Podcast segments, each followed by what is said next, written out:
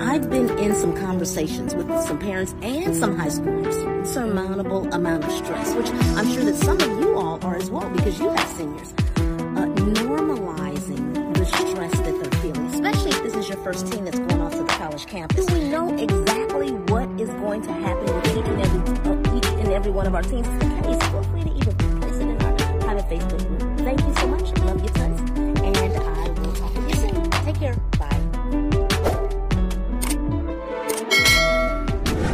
Dr. Michelle Lloyd.